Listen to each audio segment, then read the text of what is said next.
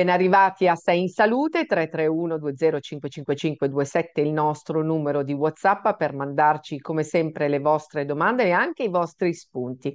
Di che cosa parliamo in questa puntata? Di artrite reumatoide, una malattia infiammatoria sistemica, cronica e progressiva che può causare un significativo e irreversibile danno articolare oltre a dolore e alla compromissione funzionale. In Europa le persone affette da artrite reumatoide sono circa 2 milioni e 300 mila, in Italia sono oltre 350 mila, di cui quasi 250 mila con uno stadio moderato severo della malattia.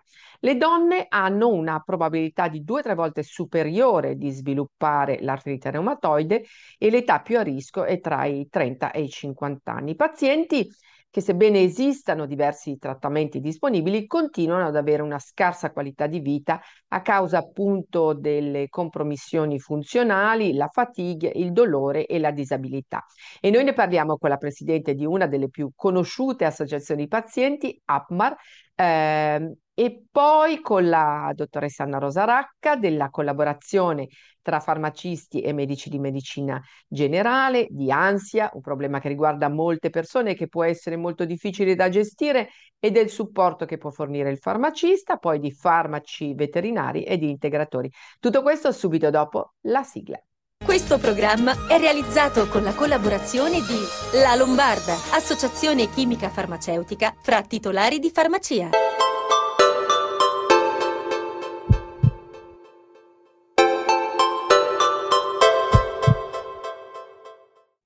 Eccoci qua e siamo già in collegamento con Antonella Celano, presidente APMAR, Associazione Nazionale per Persone con Malattie Reumatologiche Rare, che salutiamo e ringraziamo. Come sta Antonella?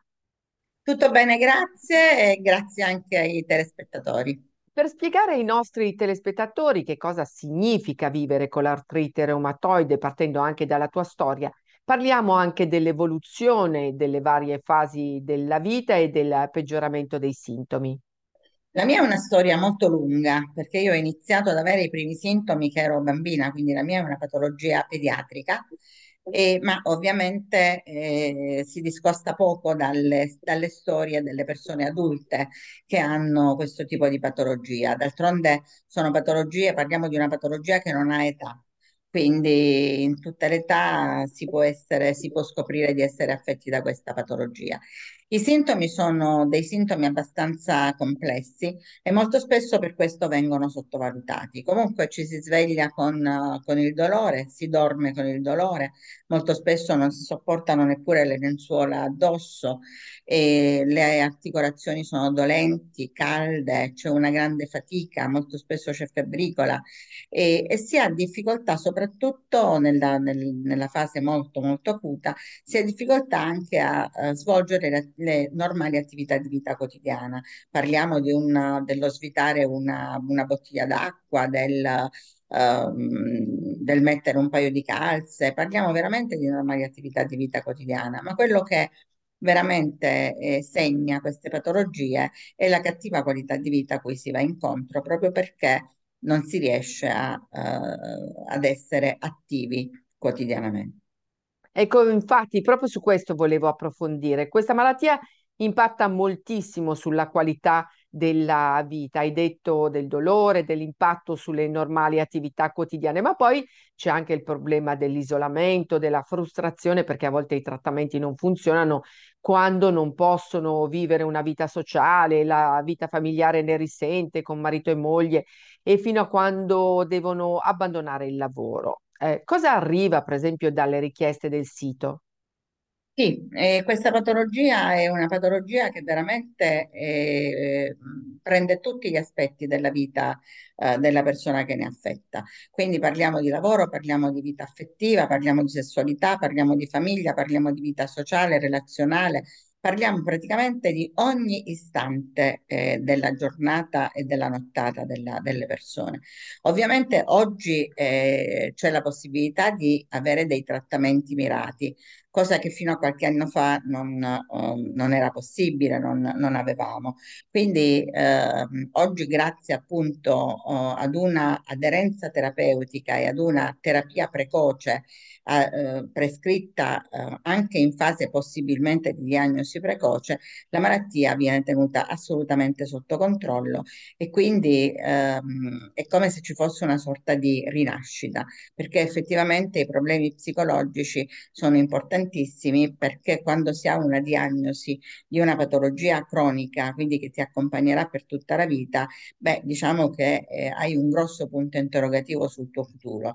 Però grazie appunto uh, alla ricerca, ai passi da gigante che la ricerca fa, sicuramente oggi è possibile uh, avere una qualità di vita normale nonostante la presenza costante della patologia.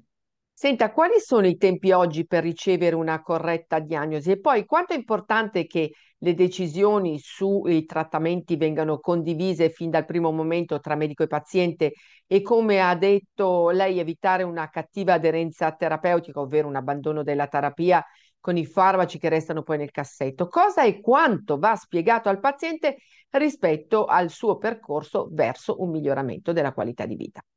Il, um, oggi eh, abbiamo una media di circa 18 mesi per arrivare ad una diagnosi in artrite reumatoide e sono tempi lunghissimi tempi assurdi se veramente vogliamo oh, arrivare ad una diagnosi precoce. Quindi è importante intercettare questi sintomi al più presto, quindi eh, conoscerli per riconoscerli, per poterli immediatamente riferire al medico di medicina generale, al medico di famiglia che eh, ci eh, invierà dallo specialista. Lo specialista è il reumatologo, è inutile fare mille giri da vari specialisti, è il reumatologo che cura questo tipo di patologie Um, ma bisogna arrivarci al più presto perché eh, una malattia ben curata sarà anche una malattia ben compensata.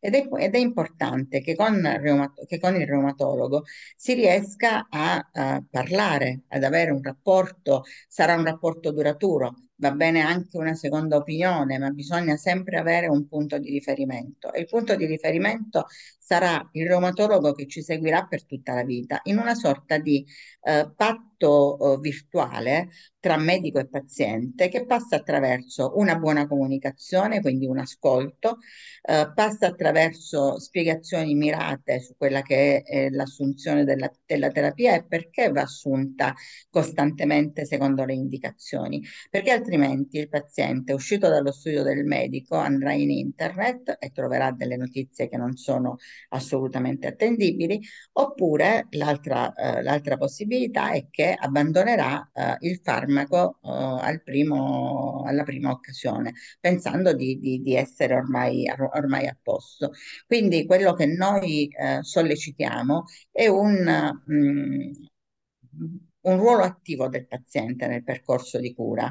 Eh, ruolo attivo significa ehm, decidere insieme al medico quale può essere il miglior trattamento anche sulla scorta di quella che è la vita che il paziente conduce.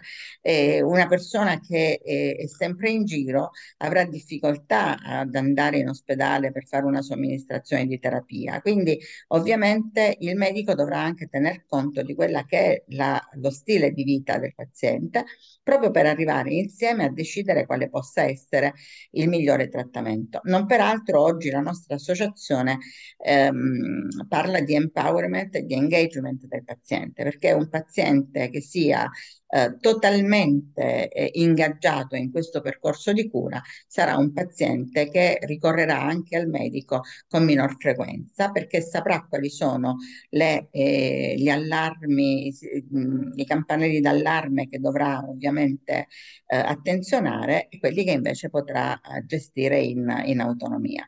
È ovvio che questo non significa sostituirsi al medico, ma significa insieme lavorare perché la terapia abbia effetto e perché la vita della persona possa migliorare. Prima ha parlato di fake news che si trovano in rete e che vengono viste da chi riceve una diagnosi e che eh, spesso promettono soluzioni immediate e con prodotti di dubbia provenienza. Voi come AppMar provvedete affinché tutte le notizie, gli aggiornamenti e le iniziative siano controllate e verificate. E le- il sito della nostra associazione, appmar.it, ehm, è un sito che ha una serie di informazioni utili per i pazienti. Eh, sono informazioni nostri, sulle nostre attività, sui nostri eventi, ma sul nostro sito si può anche accedere ad un percorso di sostegno psicologico gratuito eh, che viene offerto chi, a chi ne fa richiesta, ehm, si hanno notizie anche sulle patologie, sui centri di cura, abbiamo tutta una serie di, ehm, di attività che vengono inserite sul sito che proprio sono di supporto al paziente.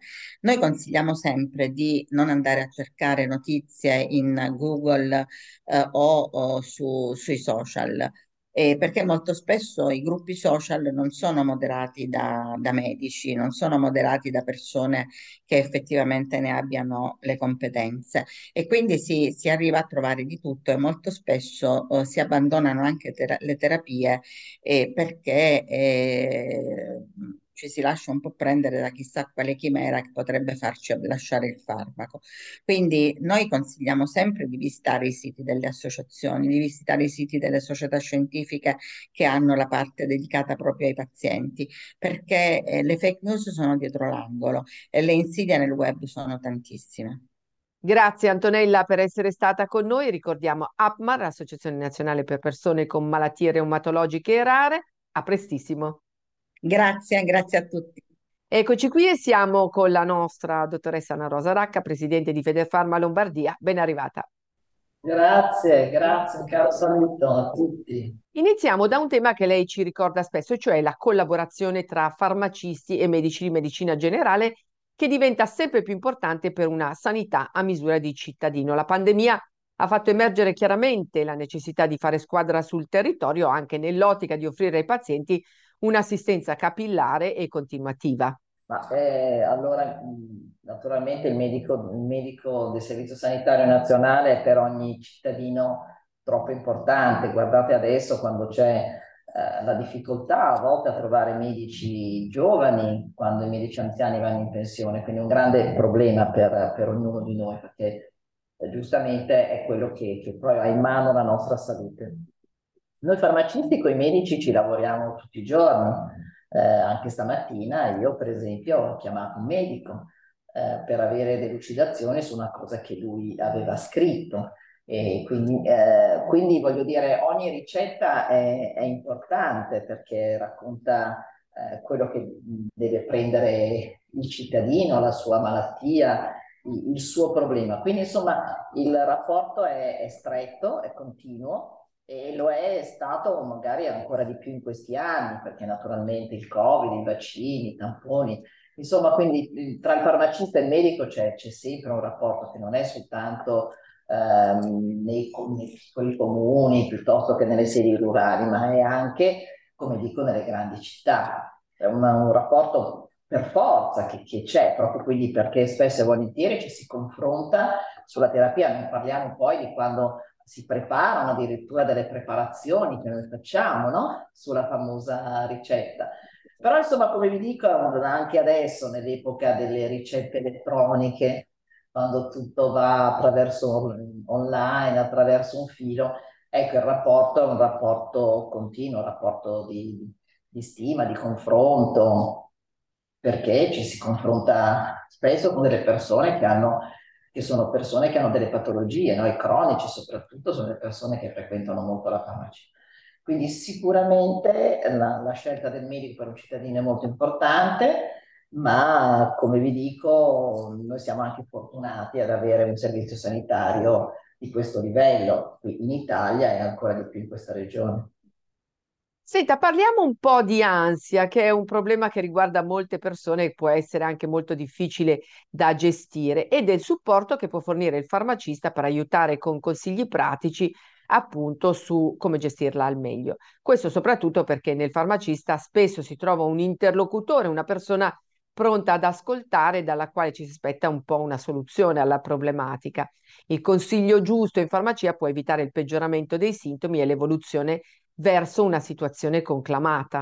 Ma io devo dire che sono molto preoccupata, è una bella domanda questa, perché si è sempre più ansiosi. Io ehm, tanti anni di, di, di, lavoro in farmacia, veramente che eh, l'ansia ha così, caspita, a volte proprio ci così supera la nostra così non, non, siamo capaci di nominarla. Ecco, le persone non sono capaci di dominare l'ansia, sono ansiose dal mattino alla sera e questo non deve succedere. Ci deve essere certamente una gran forza di volontà, bisogna cercare di, di prendere la vita con entusiasmo, con grinta, perché mai lasciarsi andare ai, ai, ai problemi, ma sempre diciamo con, farli e superarli. Ecco, però ehm, devo anche dire che spesso e volentieri è anche utile eh, utilizzare certi prodotti, che sono magari prodotti semplici, che sono prodotti eh, a base di piante, che sono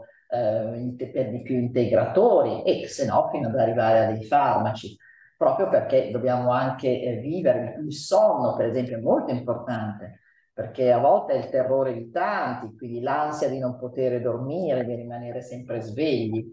Insomma, ehm, io penso che sia importante, veramente importante parlarne con noi, perché io vedo che per tante persone questi problemi li ho risolti, glieli abbiamo risolti, glieli risolviamo.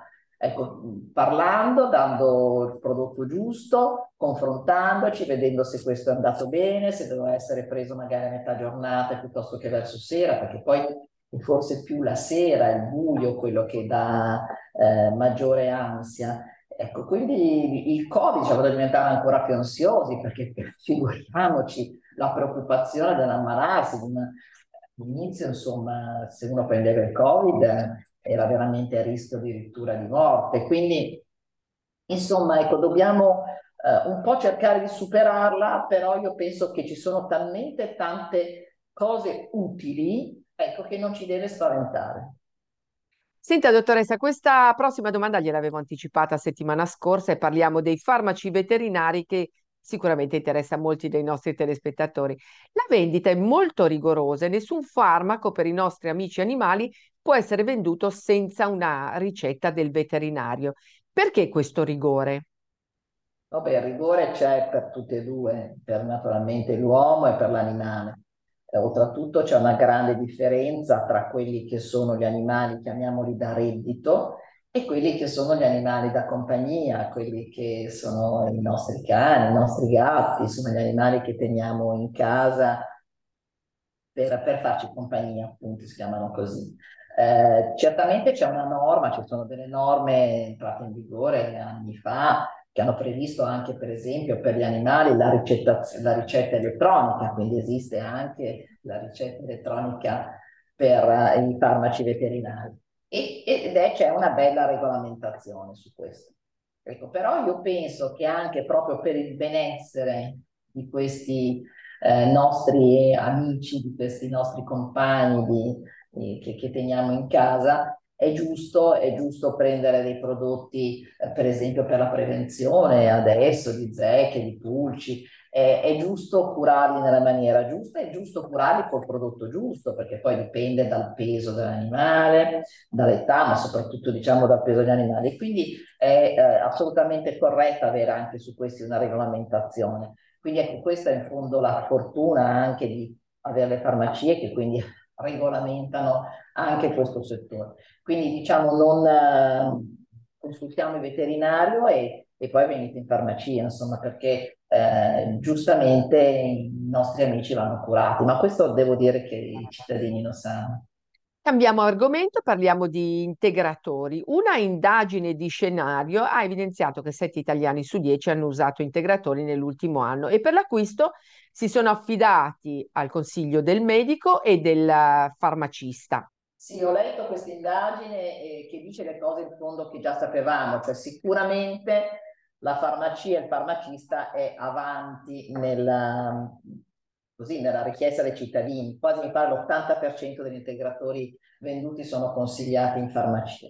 Um, e ritengo giusto perché bisogna prendere gli integratori si prendono quando uno sta bene per continuare a stare bene, si prendono quando uno così si sente magari un po' stanco, capisce di avere un po' di problemi, allora viene da noi e noi lo consigliamo. Quindi intanto cerchiamo sempre di prendere degli integratori che sono registrati, e quindi hanno anche loro una regolamentazione, quindi sappiamo che, che escono da, da, aziende serie, che sono catalogati sulla banca dati di Federfarma, insomma cerchiamo sempre di non prendere il primo integratore che troviamo così, perché anche questi hanno una preparazione, una data di scadenza, devono essere conservati, sono sempre delle cose che mettiamo nel nostro organismo.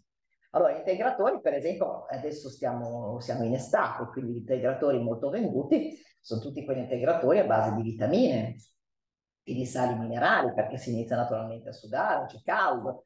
Eh, integratori sono per esempio quelli legati alle, alle gambe, integratori magari legati al sole o ai capelli. Insomma, ecco, questo è comunque un consiglio importante, perché comunque è un, eh, un alimento, un integratore che entra nel nostro organismo, che noi quindi ogni giorno la mattina o la sera, pastiglie, non pastiglie, gocce o il sciroppo, comunque naturalmente eh, assumiamo. Ecco, quindi sempre regoliamoci e poi mi raccomando, bisogna anche raccontare al farmacista o al medico quali sono i farmaci che si prendono, perché le interazioni possono, possono esserci. Ecco, quindi insomma continuiamo a, a curare la nostra salute affidandoci e questo secondo me è sempre molto importante, quindi è sempre molto importante dirlo alle figure importanti che, che, che insomma si occupano della nostra salute, che sono il medico ed il farmacista. Ci sono anche tanti prodotti adesso per dimagrire, allora perché si deve andare fra poco al mare, magari qualcuno c'è già. Ecco, attenzione a diete drastiche, attenzione, diciamo, ma, ma iniziamo a mangiare in maniera corretta, magari a usare anche integratori e insomma, quindi cerchiamo di andare serenamente a goderci le nostre vacanze. Sempre sugli integratori, è una questione di cui si parla molto sul web, eh, è la vitamina D, utile, come sappiamo, per il sistema muscolo-scheletrico, sulla quale si stanno facendo molti studi scientifici. Eh, secondo lei è utile assumerla anche in questa stagione, nella quale siamo un po' di più all'aperto e alla luce del sole? E anche di vitamina D, naturalmente ci sono molti farmaci che vengono regolarmente prescritti dal medico e quindi da noi dispensati anche su ricetta medica, ma ci sono anche degli integratori. Io direi che assolutamente, intanto speriamo sì, certo, di poter prendere tanto sole, cioè di andare al mare, quindi di, e questo è molto importante, però comunque non dobbiamo smetterli di usarli, dobbiamo continuare ad usarli, anche d'estate. Grazie dottoressa Racca per essere sempre una presenza costante della nostra trasmissione per i suoi preziosi consigli. A settimana prossima. Bene, allora buona settimana a tutti, ci rivediamo la settimana prossima. E per questa puntata ci fermiamo qui, grazie per essere stati con noi. Vi ricordo che ci potete rivedere sulla pagina di Telenova e su Sei in Salute TV e ascoltarci su Spotify. A settimana prossima. Questo programma è realizzato con la collaborazione di La Lombarda, associazione chimica farmaceutica fra titolari di farmacia.